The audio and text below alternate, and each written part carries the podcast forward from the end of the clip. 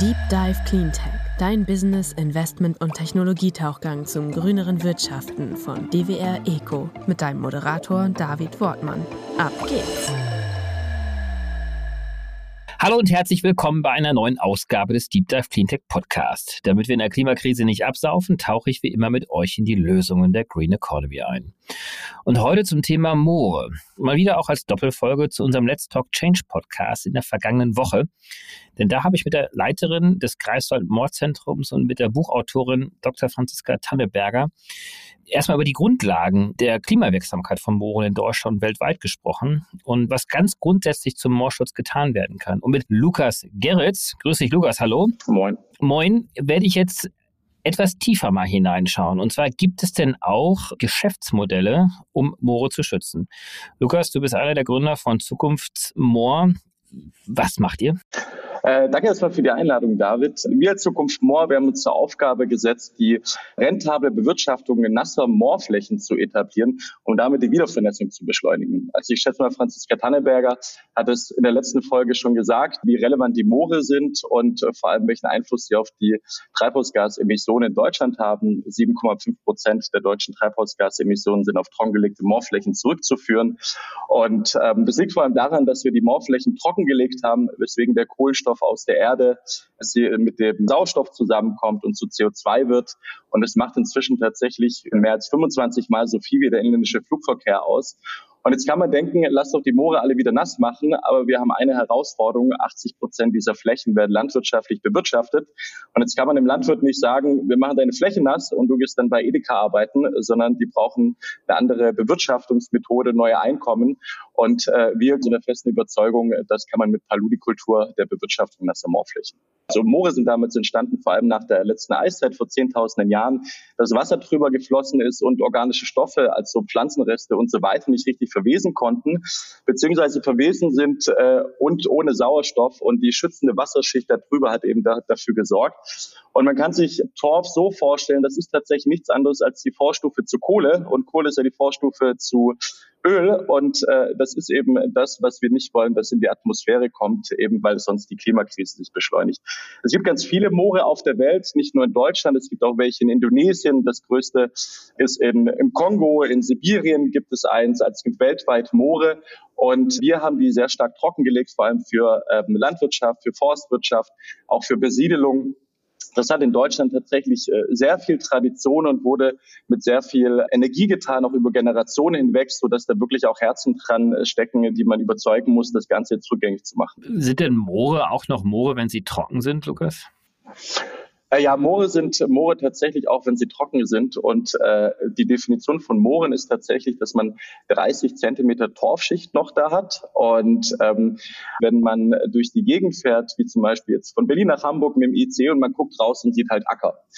Ähm, Moorkennerinnen und Moorkenner wissen aber, wenn sie dabei auch einen Gullideckel sehen, das sind Drainagen, also Technologien, die Wasser rauspumpen laufend oder ein Pumpwerk und dann erkennt man, das ist ja eigentlich ein Moor mit Torfboden, der bewirtschaftet wird. Und ich glaube, das macht es auch so schwierig, weil kaputte Wälder sieht man schnell, aber dass der jetzt mal ein Moor ist und ein Moor, das auch trocken ist, ist immer noch ein Moor, dann ist das nicht so leicht zu erkennen. Aber ja, Moore sind auch Trockenmoore, aber wir sollten sie nass machen, denn dann sind sie die Klimaschützer, die sie immer waren. Kennen wir denn alle Moore in Deutschland? Also ist alles kartiert oder gibt es dann auch ein unentdecktes Potenzial, was wir einfach so nicht wissen, auch selbst die Wissenschaft nicht? Das ist ein sehr guter Punkt, weil ähm, also wir haben ungefähr 1,3 Millionen Hektar Moorböden, davon haben wir ca. 95 Prozent trockengelegt. Und was uns fehlt in Deutschland, ist tatsächlich eine Datengrundlage wo sind überhaupt noch Moore, die man retten kann. Also ich habe zuletzt von einer Studie gehört in Niedersachsen, wo plötzlich herausgefunden wurde, 65 Prozent der Moore in einem bestimmten Gebiet sind so degradiert, dass man sie gar nicht mehr retten kann. Und ich glaube, gerade für äh, Paludikultur und skalierbares Potenzial von Paludikultur bräuchten wir ganz dringend eine Kartierung von Deutschland, wo sind eigentlich Moorflächen, wo sind sie zusammenhängend, wo können wir die schützen als Naturschutzgebiet, weil intakte Moore, wenn man die einfach lässt, ist am besten. Aber wo sind Niedermoor, wo Hochmoorflächen, wo kann man zum Beispiel ein Cluster aufbauen mit Rohrkolben für Dämmmaterialien, wo Torfmoosse für Erden, um dann genau zu wissen, hier sind die Potenziale und auch ableiten zu können, so viel Investitionskosten sind das, ähm, so viel Wertschöpfungspotenzial und Marktpotenziale sind da Und so mit diesen Industrien vor Ort können wir zusammenarbeiten. Und eine Datengrundlage fehlt leider aktuell, ist aber dringend notwendig. Und ich glaube, das wäre etwas, was die Bundesregierung äh, machen könnte, da Geld rein zu investieren. Weil ich glaube, wenn wir schaffen, Studien mit der Agora Energiewende zum Beispiel zu erarbeiten, wo wir sagen, das sind die Trassen für die Energiewende. Dort machen wir zentral, dort dezentralen Ausbau der Energiewende. Genau das muss man jetzt für die Paludikultur schaffen, um die Agrarwende für Moore hinzubekommen. Wann habt ihr euch jetzt gegründet?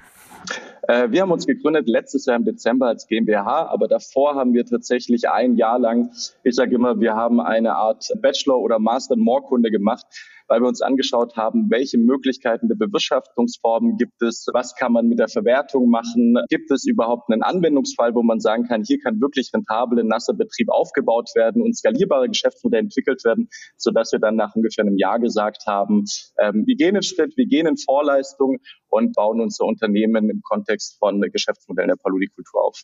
Habt ihr denn das Geschäftsmodell schon gefunden, wie man unternehmerisch Moore wieder vernetzen kann?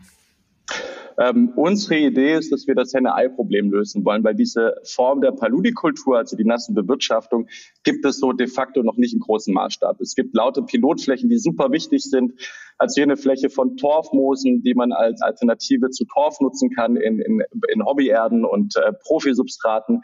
Es gibt äh, hier 14 Hektar von Rohrkolben. Aus Rohrkolben kann man wunderbar Dämmplatten machen zum Beispiel.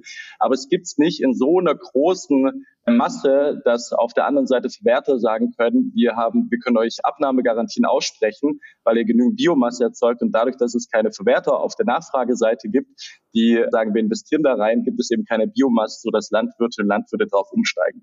Also man hat halt klassisches Hen-und-Ei-Problem und unser Geschäftsmodell, was wir sagen, ist, wir wollen Leuchtturmbetriebe aufbauen, sprich so viel Biomasse zu produzieren, dass Verwerter sagen können, hey, ihr bekommt die Abnahmegarantien und dass, dass die dann auch in äh, Pilotproduktion investieren. Und da kann man ganz unterschiedliche Märkte adressieren. Da gibt es äh, für die Energieproduktion ne, zum Beispiel Cranberries, Wasserbüffel. Ich glaube, da ist noch ganz viel zu machen. Es gibt die ökologischen Bau- und Dämmstoffe eben mit Rohrkolben, aus denen man Dämmplatte machen kann, Schilf, Nassgrünland. Wir haben bei den Dämmstoffen gerade mal neun Prozent nachwachsende Rohstoffe in Deutschland. Das heißt, noch 91 Prozent müssen wir substituieren. Wir haben kartonagische Verpackungen. Da gibt es auch schon Startups. Und wir haben ähm, eben die Pflanzensubstrate, auf die wir sehr stark schauen. Aber Energieproduktion gibt es natürlich auch noch mit Biogasanlagen. Da hat Greenpeace Energy zum Beispiel gerade ein Angebot gelauncht, zu sagen, wir bauen euch die Biogasanlagen um. Und wir fokussieren uns gerade auf Torfmoose. Wir wollen uns darauf fokussieren, weil wir da den klarsten Anwendungsfall sehen. Das ist nämlich folgendermaßen, wir, die wir alle, glaube ich, Pflanzen zu Hause haben oder die meisten kaufen Erde ein und bei den Erden steckt noch als Ausgangsstoff zu 61 Prozent Torf drin. Jetzt sagt die deutsche Bundesregierung 2026 sollen wir aus Hobbyerden raus, also das, was wir zu Hause haben und 2030 bei den Profisubstraten. Aber wenn man sich anschaut, wie viel Torf da noch drin ist, dann ist es sehr schwer zu erreichen. Darüber hinaus macht auch noch der Fachhandel Druck, also Thun Baumarkt, Rewe, die sagen, wir wollen 2025, 2026 keine Torferden mehr verkaufen. Und man braucht eine Alternative dazu. Und wenn man sich die Alternativen anschaut, wie Kompost, wie Holzfasern, wie Rindenhumus, wie äh, Kokosfasern, dann gibt es nichts, bis auf Kokosmark, was man aus Sri Lanka und Indien importieren muss und bei der Herstellung auch umweltschädlich ist, was Torf eins zu eins ersetzen kann. Das Einzige, was es gibt, sind Torfmoose, die auf nassen Moorflächen wachsen und auf die fokussieren wir uns. Wir haben mit den größten Erdenherstellern gesprochen, die alle sagen, ey, bitte baut uns diese Torfmoose an. Die gibt es nämlich so noch nicht auf nassen Moorflächen. Wir würden die sofort nehmen und verarbeiten. Aber auch hier muss man wieder sagen, es geht eben nur in dem Geschäftsmodell, was wir haben wollen. Wir nennen das Paludi at Scale, also so großflächig diese Paludikultur anzubauen, dass man zum Beispiel auch neue Maschinen entwickeln kann, dass man Saatgut entwickeln kann, dass man das Wasser Wassermanagement optimieren kann über Technologieeinsatz. Und da wollen wir Betriebe aufbauen, zuerst bei Torfmoos und dann auch auf weitere Leuchtturmbetriebe gehen. Genau, so jetzt äh, haben wir ja jetzt wirklich vieles jetzt auf einmal von dir schon vermittelt bekommen. Ähm, vielleicht nochmal zwei, drei Schritte zurück. Du hast vorhin erwähnt, äh, dass die meisten Moorflächen, die es in Deutschland gibt, heute in der Eigentümerschaft äh, oder in der Bewirtschaftung von Landwirten sind, aber eben nicht in der Bewirtschaftung als Moor, sondern als ganz, ganz normale ja, Landwirtschaft, wo ganz normale Pflanzen angebaut werden. Das heißt, hier ist euer Einsatz und eure Einflussschale zu sagen, dass ihr ähm, mit diesen Bauern oder ein Teil dieser Bauern zusammenarbeitet und quasi aus den jetzigen genutzten landwirtschaftlichen Flächen diese wieder überführt in ein wiedervernässtes Moor und dieses, dass diese Finanzierung der Vernässung ähm, dadurch dann zustande kommt, indem man eben dann auf den ja, neu vernässten Flächen dann ganz andere Produkte dann anbauen kann, die man dann entsprechend verkaufen kann. Genau, also es gibt auch schon andere Startups, die sich zum Beispiel auch über Finanzierungsquellen kümmern. Es gibt zum Beispiel auch Kohlenstoffzertifikate, die sogenannten More Futures, die heute schon dafür sorgen, dass man eigentlich relativ schnell wieder vernässen kann. Und das ist natürlich das Beste, dass wieder intaktes More kommt auf jeden Fall, aber wir wollen zeigen, hey, euer Land, das verliert nicht an Wert, wenn ihr das wieder vernässt. Und das ist dann nicht einfach nass und Naturschutz, ihr müsst euch einen neues, neuen Job suchen, sondern wir wollen zeigen, ihr könnt weiter Landwirt sein und weiter bewirtschaften, aber eben mit neuen innovativen Produktionsverfahren. Das ist halt die nasse Bewirtschaftungsmethode. Aber die muss halt erstmal bewiesen werden. Und ähm, wir haben immer so ein bisschen die Analogie mit der Biogasanlage. Als damals in den 2000ern, da gab es auch eine Förderung, Biogasanlage kam, hat man dem ganzen Beraten auch noch nicht getraut. Aber als man dann gesehen hat, dass jemand eine Biogasanlage gebaut hat, und plötzlich ist dann der Sohn oder die Tochter mit einem neuen schicken Auto rumgefahren. Dann hat der Landwirt halt gemerkt, oh, da kann man vielleicht Geld mitmachen. Das hat man ähnlich gesehen mit Solaranlagen. Oder oh, kann man Geld mitmachen, das kann ich auch auf meine Flächen stellen. Und so ähnlich wollen wir das machen, erstmal mit unserem Betrieb ab 200 bis 1000 Hektar Torfmoose. Und das kann man natürlich nicht alleine machen in so einer Region. Wir haben Cluster anhand von Geoinformationsdaten analysiert, wo in Deutschland man das überall machen kann. Und anhand dessen wollen wir gemeinsam vor Ort Wertschöpfungsketten aufbauen mit anderen Landwirten, weil es gibt so Beispiele von einem Landwirt in Brandenburg, der sagt zum Beispiel, ich habe hier Wasserbüffel, kann den Weidenschluss nicht machen, weil ich innerhalb von einer Stunde den Büffel zu einer Schlachterei geben muss. So wenn jetzt mehr Leute wären, die Wasserbüffel haben würden, die könnten sich zum Beispiel so eine Schlachterei auch rein investieren in Infrastruktur. Es geht auch um geteilte Maschinenparks. Fraunhofer hat zum Beispiel durchkalkuliert, wenn ich eine Fabrik aufbauen möchte für Rohrkolben-Dämmplatten, brauche ich 600 Hektar Rohrkolben. Das können aber nur mehrere Landwirte zusammen. Sprich, wir wollen ein Betrieb sein und perspektivisch mit vielen Betrieben diese neuen Wertschöpfungsketten aufbauen, die heute noch nicht existieren. Wie finanziert ihr euch denn jetzt heute? Weil ihr habt ja wahrscheinlich noch oder was ist überhaupt euer Angebot? Weil das Geld verdienen ja die Demo. Seid ihr dann eher eine Art Beratungsgeschäft? Nee, wir wollen tatsächlich selber einen Betrieb bewirtschaften, also wir werden Landwirte und wir haben da auch ein sehr starkes Team zusammen. Also mein, mein Co-Founder Paul Walders, der, ist zum Beispiel Landwirt, hat auch schon Betriebe gemanagt. Meine Co-Founderin Julia Kasper kommt aus der Holzwirtschaft, also hat da der Verwertungsseite und Aufbau von Geschäftsmodellen sehr viel Ahnung. Äh, und unsere zwei Co-Founder, Nico Wäsche und Florian Forstmann, die hatten schon Managementpositionen, haben Unternehmen aufgebaut, also da sehr viel Ahnung von Entrepreneurship und vor allem, wie man skaliert. Und am Ende werden wir unser Geschäftsmodell ist am Anfang Rohstofflieferant zu sein. Wir fokussieren uns jetzt nach aktuellem Stand auf Torfmoose für die Erdenindustrie, um den Torfausstieg zu beschleunigen und deren großes Problem zu lösen. Wie kriege ich eigentlich mein Torf, aber vielleicht auch Kokos und andere Sachen durch einen nachwachsenden, nachhaltigen Rohstoff ersetzt, wo wir sagen, das können Torfmoose sein. Und perspektivisch wollen wir auch andere Herausforderungen lösen, zum Beispiel eben bei Dämmstoffen, Dämmmaterialien. Wie kriege ich eigentlich zum Beispiel Gips ersetzt durch Bauplatten aus Nassbiomasse oder ähnliches?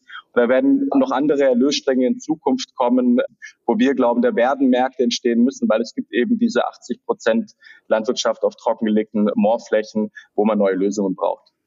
Und aktuell finanzieren wir uns aus Eigenkapital und sind aber auch gerade äh, dabei, mit Leuten zu sprechen für die nächsten Jahre Finanzierung, sowohl für Flächen als auch für Company. Genau.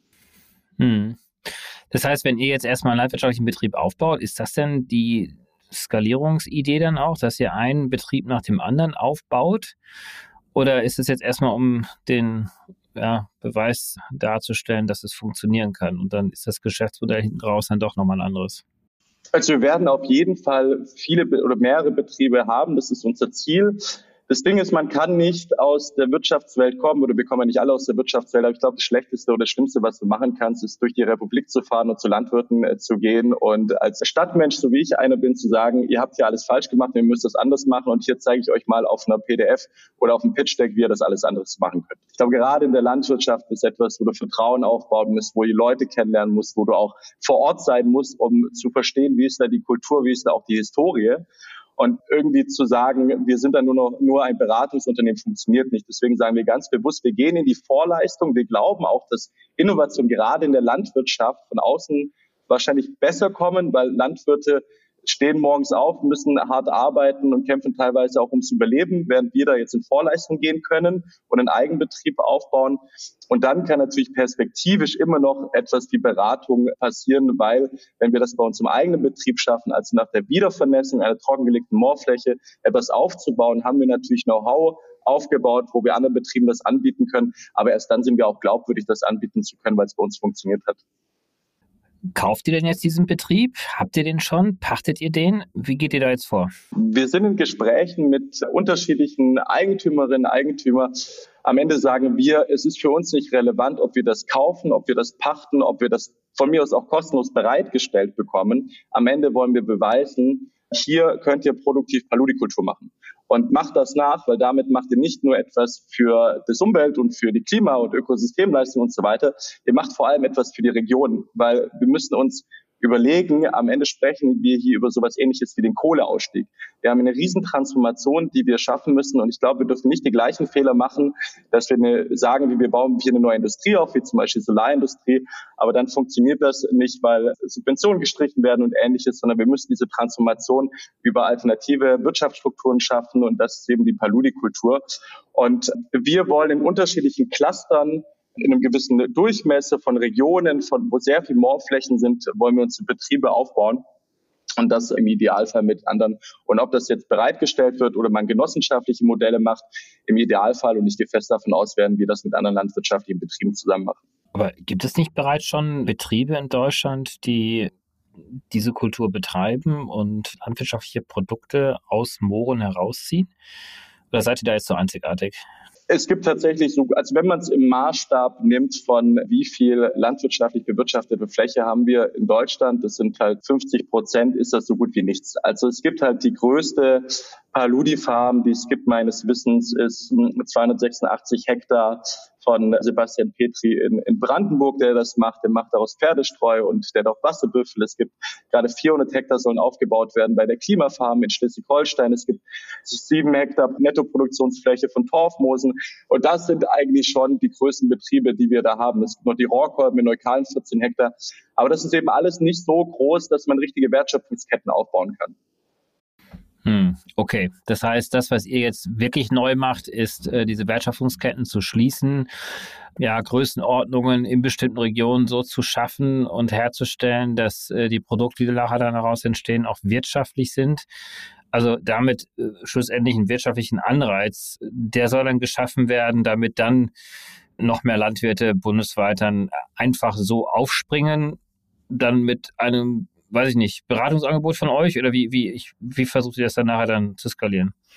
Genau, also ich gebe mal ein Beispiel, Torfmoosproduktion. Torfmoose, äh, sagen uns die größten Erdenhersteller Deutschlands, die nehmen wir euch ab, wenn ungefähr 10.000 Kubikmeter macht. So. Kriegt man erst konservativ gerechnet ab 70 Hektar. Gerade der weltweit größte Betrieb, mit dem wir sehr viel im Austausch sind, sind halt so sieben Hektar Nettoproduktionsfläche. Und das ist super wichtig. Also äh, die Pionierarbeit, die in den letzten Jahren gemacht wurde, ergibt ja erst die Ergebnisse, wie kann man was machen, wie kann man es besser machen. Deswegen sind die ganzen Pionierbetriebe und Pilotflächen so super wichtig. Aber skalierbar wird es dann halt erst, wenn man sagt, viele in der Region schließen sich an, damit in Biomasselager, geteilte Maschinenparks investiert werden kann. Wir haben immer das Bild, früher gab es oder heute gibt es noch die Molkerei, dort hat man Milch hingebracht und daraus hat man Käse und Butter gemacht, weil sonst ist die Milch schlecht geworden. Ich glaube, so in so, so einem Bild müssen wir auch bei Paludikultur in regionale Wertschöpfung denken, dass viele Betriebe dann ihre Torfmoos, ihre Rohrkolben, ihr Schilf und was da auch noch alles kommen wird und ihr, ihr Nassgrünland dorthin bringen können, dass es gelagert und vertrieben werden kann. Und wir fokussieren uns gerade auf die Produktion, weil es fehlt vor allem an Biomasse. Also bei Verwertungsseite mache ich mir inzwischen gar keine Sorgen mehr. Die brauchen aber die Biomasse. Und später in Richtung Geschäftsmodell, Skalierung, diskutieren wir über solche Fragen, aber das ist alles Zukunftsmusik.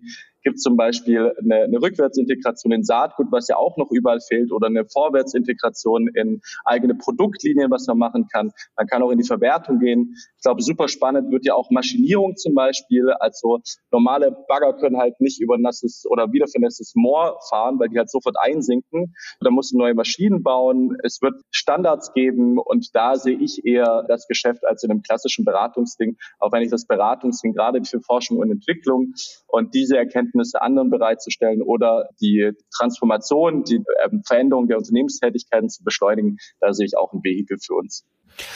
Wann glaubt ihr, mit Zukunftsmoor Geld verdienen zu können? Frage ist immer, was ist Geld verdienen? Wir sind tatsächlich jetzt schon in Gesprächen zu Beratungsaufträgen, was auch ganz stark damit zusammenhängt, dass alles mit einem Marktblick anzuschauen, die Paludikultur ist sehr jung in Deutschland. Ist allgemein sehr jung insgesamt tatsächlich. Ähm, wo wir sehr weit sind, wird uns zumindest gefeedbackt, wird uns zurückgespiegelt. Richtig Geld mit dem Betrieb planen wir aktuell ungefähr in fünf Jahren. Ähm, wenn wir wieder vernässt haben, Basisaufwuchs haben und so weiter. Aber es ist immer die Frage nach einer Fläche. Also wenn wir eine Fläche haben, hat man nicht einfach eine Fläche, sondern man muss Genehmigungsverfahren einholen. Es ist immer die Frage, wie viel Eigentümerinnen und Eigentümer gibt es. Also eine Person ist das Beste. Sobald du mehr hast, musst du halt Flächentausch machen. Du musst gucken, möchten alle mitmachen und so weiter. Ist auch die Frage, inwiefern die Flächen zusammenhängen sind oder nicht. Ähm, wir planen gerade, dass wir in fünf Jahren die erste Ernte haben können, wenn alles ideal läuft. Aber in der Unternehmenswelt und in Startups läuft nie alles ideal. Aber deswegen hoffe ich, dass wir mit fünf Jahren die erste Ernte einfahren. Und da werden wir auch immer gefragt, so, ist es nicht alles viel zu spät? Ich meine, man kann sich die Facebooks und Amazons dieser Welt anschauen. Die waren auch erst nach vielen Jahren im, im Plus, kann man sagen. Aber einen langen Atem braucht ihr jetzt schon, auch finanziell. Definitiv, definitiv. Ähm, und wir gucken da natürlich, dass wir Gelder bekommen. Das fängt an bei Förderprogrammen. Wir sind in vielen Gesprächen. Wir kriegen sehr, sehr viel positives Feedback von, von Geldgebern, von Potenziellen, die sagen, wir möchten rein investieren, weil man muss sich ja mal vorstellen, was wir mit Mooren eigentlich haben. Moore sind, sage ich mal, die größte natürliche Carbon Storage und Capture Technologie, die wir haben. Drei Prozent der Erde sind mit Mooren bedeckt und 30 Prozent mit Wäldern und die Moore speichern doppelt so viel CO2 wie die komplette Biomasse der Wälder. Und wir müssen diese Stellschraube drehen, dann können wir wahnsinnig viel erreichen. Und wir sind zuversichtlich, dass wir die Finanzierung bis dahin hinbekommen, weil es ein klarer Business Case ist. Also wir haben das durchgerechnet. Wir haben die letzten Monate mit Lohnarbeit, mit Maschinenhersteller und so weiter gesprochen. Und wir kommen auf eine sehr, sehr hohe Rentabilität und würden ein Vielfaches von dem verdienen aktuell, was konventionelle Betriebe auf trockenen Moorflächen verdienen. Und das ist ja das, was sie beweisen wollen. Wie es in der Praxis aussieht, ist wiederum was anderes. Aber wir haben einen klaren durchgerechneten Business Case, den wir so durchgefrungen haben mit den Excel-Tabellen, dass ich oder wir uns da sicher sind, dass der sehr gut funktionieren kann. Habt ihr euch mit äh, dem Thema Landbanking auseinandergesetzt, beziehungsweise nochmal kurz die Referenz zu meinem letzten Deep Dive Clean Tech Podcast, den ich mit Sonja Stuchter äh, geführt habe. Und äh, die Landbanking Group unternimmt ja nichts anderes, jetzt verkürzt gesagt, indem sie versucht, ein Stück Natur ihren wahren Wert zu geben. Das kann natürlich auch ein Moor sein und versucht dann darüber ein Produkt für die Betreiber eines Moores dann ja ein quasi ein Finanzprodukt, kann man sich das vielleicht so vorstellen, ein Finanzprodukt dann zu schnüren, um dann den entsprechenden Betreiber, in dem Fall wären es ja Landwirte bei euch, dann die Finanzierungsmöglichkeiten an die Hand zu geben, das Moor wirklich auch als solches zu betreiben. Ist das ein Modell? Sind das potenzielle Partner? Ist das Teil einer möglichen Wertschöpfungskette oder seid ihr da noch gar nicht so tief eingestiegen? Ich, ich glaube, das ist genauso ein Partner wie Kohlenstoffzertifikate zu entwickeln, wie, also das geht ja in die Richtung Carbon Farming oder ähnliches. Wir sind seit einem Jahr setzen wir uns mit Kohlenstoffzertifikate der More Futures auseinander, sind da auch in intensiven Gesprächen, wie das ein Vehikel sein kann, nicht nur Flächen wieder zu vernässen und Renaturierung zu überführen, sondern wie kann man damit auch die Umstiegsjahre finanzieren, wo ein Landwirt dadurch, dass er wieder vernässt hat und erstmal warten muss, bis die erste Ernte kommt, das so kompensieren. Also mit solchen Modellen setzen wir uns intensivst auseinander, weil das natürlich super gut ist, um die Kosten zu refinanzieren. Und ich glaube, da müssen wir in Zukunft auch noch weiterdenken, also Ökosystemleistungen wie Wasserrückhalt, wie Biodiversität und so weiter. Da werden aus meiner Sicht in Zukunft lauter Produkte entstehen müssen, weil es ist eben ein gesellschaftlicher Wert, A, dass wir Wasser in der Region haben, jeder und jede, die oder der mal durch Brandenburg gerade gefahren ist und die trockene Erde sieht, weiß, wovon ich spreche oder andere Regionen. Das zum einen. Aber zum anderen ist es auch, warum ist es nicht ein Produkt, dass ich CO2 unter der Erde habe? Das hat einen gesellschaftlichen Wert. Warum wird das nicht vergütet? Wir haben aktuell geht das über den freiwilligen Kohlenstoffzertifikatemarkt und das funktioniert auch ganz gut, weil es halt hochwertige sind und wir wissen, wo was passiert, wenn wir es in Deutschland machen. Aber ich glaube, der nächste, die nächste Richtung, der nächste Schritt sind Ökosystemleistungen zu vergüten, weil wir haben nicht nur die CO2-Krise, sondern auch die Biodiversitätskrise. Wie wichtig ist denn jetzt für euch die Politik? Also habt ihr Vorschläge an die Politik, was getan werden muss, damit eben Moore diesen Wert bekommen und darum herum auch Produkte gebaut werden können? Äh, Politik ist zentral für das Thema. Ganz häufig gesagt, der politische Begriff ist ja, wir brauchen die richtigen Rahmenbedingungen und dafür ist ja auch Politik da. Und ich glaube, gerade in der Landwirtschaft ist das super wichtig, weil man eben die Planungssicherheit braucht. Ich gebe mal ein Beispiel. Die neue GAP-Verordnung, also die gemeinsame Agrarpolitik der EU bis zur letzten Förderperiode, jetzt die neue bis 2027, von 2023 bis 2027, hat man zum Beispiel Beihilfen verloren von der EU, also Geld verloren quasi, wenn man ähm, sein trockengelegte Moorfläche nass gemacht hat. So, da hatte natürlich ein Landwirt keinen Anreiz, seine Moorfläche nass zu machen. Schilfe und so weiter, Rohrkolben haben nicht gezählt als Agraranbaupflanzen. Man kann dem Landwirt dann natürlich auch nicht direkt vorwerfen, warum er da nicht umsteigt. Und in der Politik, ich glaube, das Thema Moor ist deswegen auch so groß geworden, weil der Regierungswechsel jetzt war und zum Beispiel Landwirtschafts- und Umweltministerium plötzlich zusammenarbeiten. Wir hatten eine Moorschutzstrategie, wo dann in der letzten Legislaturperiode das Landwirtschaftsministerium ausgestiegen ist, weil die Landwirtschaft nicht als Teil der Strategie mit reingeholt werden sollte. Wo ich mir denke, ohne die Landwirtschaft funktioniert es ja nicht. Und wir haben jetzt das Aktionspaket natürlicher Klimaschutz, ungefähr vier Milliarden, von denen zwei Milliarden für Moorschutz angewandt werden soll. Da wird gerade eine Förderrichtlinie draus gemacht, wo ich mir hoffe, dass auch Geld zu Startups weiter weitergeleitet wird, weil gerade Startups von außen müssen diese ganze Innovation schaffen vom System Landwirtschaft selbst. Das reicht, glaube ich, nicht. Und ähm, wenn ich der Politik was vorschlagen kann, dann sind das tatsächlich drei Sachen. Das eine ist, wir brauchen dringend Leadership. Also Landwirtschaft möchte, dass wir klare Rahmenbedingungen haben. Dafür muss aber Politik auch sagen, wir setzen auf Paludikultur. Das ist der Weg, den wir in Zukunft gehen wollen. Und da unterstützen wir auch die Wertschöpfungsketten aufzubauen. Und da darf es halt nicht sein, wir wissen nicht, wie wir das machen, ob das funktioniert, sondern man braucht halt Leadership. Das ist der Weg. Also wir haben es damals 1953 geschafft, mit dem großen Emslandplan alles trocken zu legen im Emsland und da viel Geld. Heute wären es, glaube ich, 2,2 Milliarden Euro gewesen. In Niedersachsen, warum nicht so viel Leadership zu haben? Wir schaffen das auch, das Ganze wieder nass zu machen. Äh, oder zumindest die Flächen, wo es funktioniert und die Landwirtschaft dabei mitzunehmen. Ähm, ich glaube, glaube, wir brauchen dafür auch klare Ziele und Transformationspfad, ähnlich wie wir das beim Ausbau für erneuerbare Energien geschaffen haben. Der zweite Punkt ist, den wir brauchen, ist sehr viel Kapital. Wir müssen nicht nur staatliches, sondern auch privates Kapital mobilisieren für die ganzen Innovationen in Saatgut, in Maschinierung, in Techniken zum Monitoring von Flächen. Und wir müssen endlich die Rahmenbedingungen schaffen, dass auch von der EU, Agrarhilfen und so weiter es nicht weiterhin belohnt wird äh, oder an, anders gesteuert wird. Also heute werde ich belohnt, wenn ich auf trockengelegten Moorflächen Mais anbaue und diesen Mais, den ich auf trockengelegten Moorflächen anbaue, um Benzin zu substituieren, ist klimaschädlicher als das Benzin in Autos. Also da haben wir einfach völlig falsche Anreize. Und der dritte Punkt, den ich mir wünsche, ist äh, tatsächlich, wir brauchen nicht nur neue Kapazitäten, um das Ganze zu schaffen, sondern wir müssen auch bestehende Kapazitäten und Institutionen erneuern. Also zum Beispiel die Wasserbehörden, die waren eigentlich immer darauf ausgelegt, trocken zu legen. Wir müssen natürlich neues Know-how aufbauen, wieder zu vernetzen und Wasserstände zu halten. Und wir müssen auch Zielkonflikte lösen, wie zum Beispiel Naturschutz und Bewirtschaftung mit Paludikultur. Und ich glaube, wir müssen gerade in den Moorregionen es schaffen, in so einen Umsetzungsspirit zu kommen, die Bundesregierung sagt, sie möchte 5 Millionen Tonnen äh, CO2-Äquivalente von den 53 Millionen Tonnen CO2-Äquivalente bis 2030 reduzieren. Wir haben das mal umgerechnet. Das sind ungefähr 250.000 Hektar. Das ist halt die Fläche von fünfmal dem Bodensee.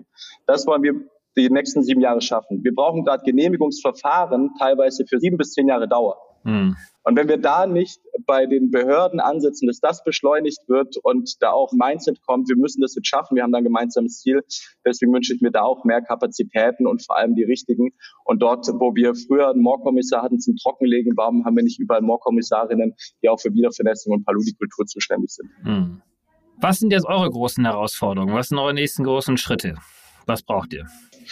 Äh, wir sind gerade ähm, Fläche, Fläche, Fläche suchen, verhandeln und wie gesagt, wenn da draußen auch jemand ist und eine Fläche hat, trockengelegte Moorfläche, Torfmoose wachsen wunderbar auf Hochmoorflächen, wir wollen die wieder vernetzen und dann bewirtschaften. Wir sind bereit, da, damit jetzt anzufangen und heiß darauf, mit Erdenherstellern, Landwirten und Landwirtinnen vor Ort zu arbeiten. Wir sind aber auch offen für alle anderen Flächen, also Niedermoorflächen genauso, um andere Sachen anzugehen. Das zweite ist natürlich Finanzierung. Wie groß sollten die Flächen sein, mindestens? Ähm, wir sagen ab 20 Hektar aufwärts, im Idealfall 200 Hektar aufwärts, um wirklich was zu machen. Genau, das ist so die Größe. Je größer, desto besser sagen wir, aber wir sind natürlich auch realistisch und wissen, dass es schwieriger wird, je größer die Fläche. Ähm, das Zweite ist, was wir brauchen, ist natürlich Finanzierung. Also wir sind jetzt ein Team von sechs Leuten und wir arbeiten 24 Stunden die ganze Zeit. Wo finden wir Flächen? Was sind Geschäftsmodelle? Sind viel im Austausch mit Partnerinnen und Partnern, mit Verwertern. Ähm, und wir müssen uns durchfinanzieren. Deswegen, da sind wir auch gerade dran, sind guter Dinge, dass das Ganze funktionieren wird, weil ich glaube, wir haben ein Geschäftsmodell zur richtigen Zeit für den richtigen Sinn und einen klaren Anwendungsfall mit Torfmoos als Torfausstiegsbeschleuniger und Klimaerde. Lukas, ganz herzlichen Dank. Das war ein schneller Ritt in die Welt äh, der Moore. Ähm, ich hoffe, dass in Ergänzung mit dem Gespräch mit Franziska Tanneberger ähm, vielleicht hier auch mehr und mehr die Sensibilität entstehen kann, dass Moore total unterschätzt sind für den Klimaschutz. Denn auf der einen Seite sind sie klimawirksam negativ, wenn man so möchte, weil sie ja trockengelegt unglaublich stark durch den Zerfall der Biomasse ja diese CO2-Emissionen auch darstellen, aber auf der anderen Seite dann auch eine große Quelle für eine CO2-Senke darstellen könnten. Ihr habt euch auf den Weg gemacht, ein Geschäftsmodell zu finden. Ich wünsche euch total viel Erfolg. Wir werden uns sicherlich bald mal wieder hören. Danke dir. Vielen lieben Dank. Zeit zum Auftauchen. Wir hoffen, dir hat's gefallen. Wenn's so ist, würden wir uns sehr über eine positive Bewertung und dein Abo freuen. Und falls du noch tiefer ins Thema eintauchen möchtest oder Kontakt zu unseren GesprächspartnerInnen suchst, kannst du dich über www.dwr-eco.com ganz einfach bei uns melden. Dieser Podcast wird von DWR Eco produziert, deiner internationalen Cleantech-Beratung für Markt- und Geschäftsstrategien, Politik, PR und Kommunikation